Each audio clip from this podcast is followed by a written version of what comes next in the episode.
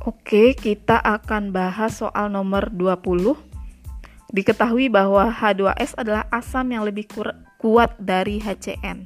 H2S ini Ka-nya 1 kali 10 pangkat min 7 ada Ka1 dan ada Ka2 Ka2 nya 1,3 kali 10 pangkat min 13 ya Ka dari HCN 6 kali 10 pangkat min 10 Tentukanlah bila memungkinkan ke arah manakah kesetimbangan berikut berada.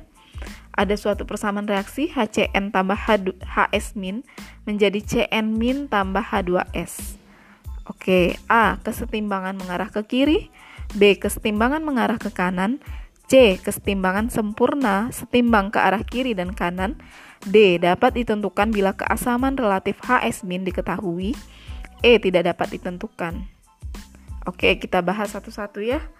Uh, eh, HCN berarti dia akan menjadi H plus tambah CN min. Kemudian H plus ini kita akan reaksikan dengan HS min menjadi H2S ya. Nah, kemudian uh, eh, HCN tambah HS min ini berarti reaksinya adalah CN min. Jadi HS H plus tadi kan udah bereaksi dengan HS min jadi H2S. Oke, jadi reaksinya Cn min tambah H2S.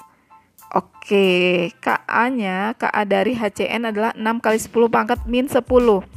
1 per Ka1 dari H2S adalah 1 kali 10 pangkat 7.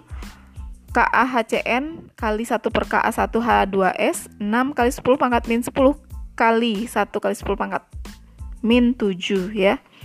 Jadi hasilnya 6 kali 10 pangkat min 3.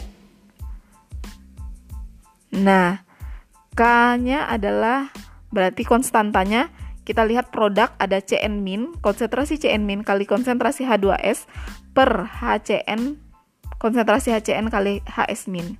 Karena nilai K sangat kecil atau kecil dari satu, artinya reaktan jumlahnya lebih dominan dibanding produk. Berarti reaksi tersebut mengarah ke kiri. Jadi jawabannya adalah A.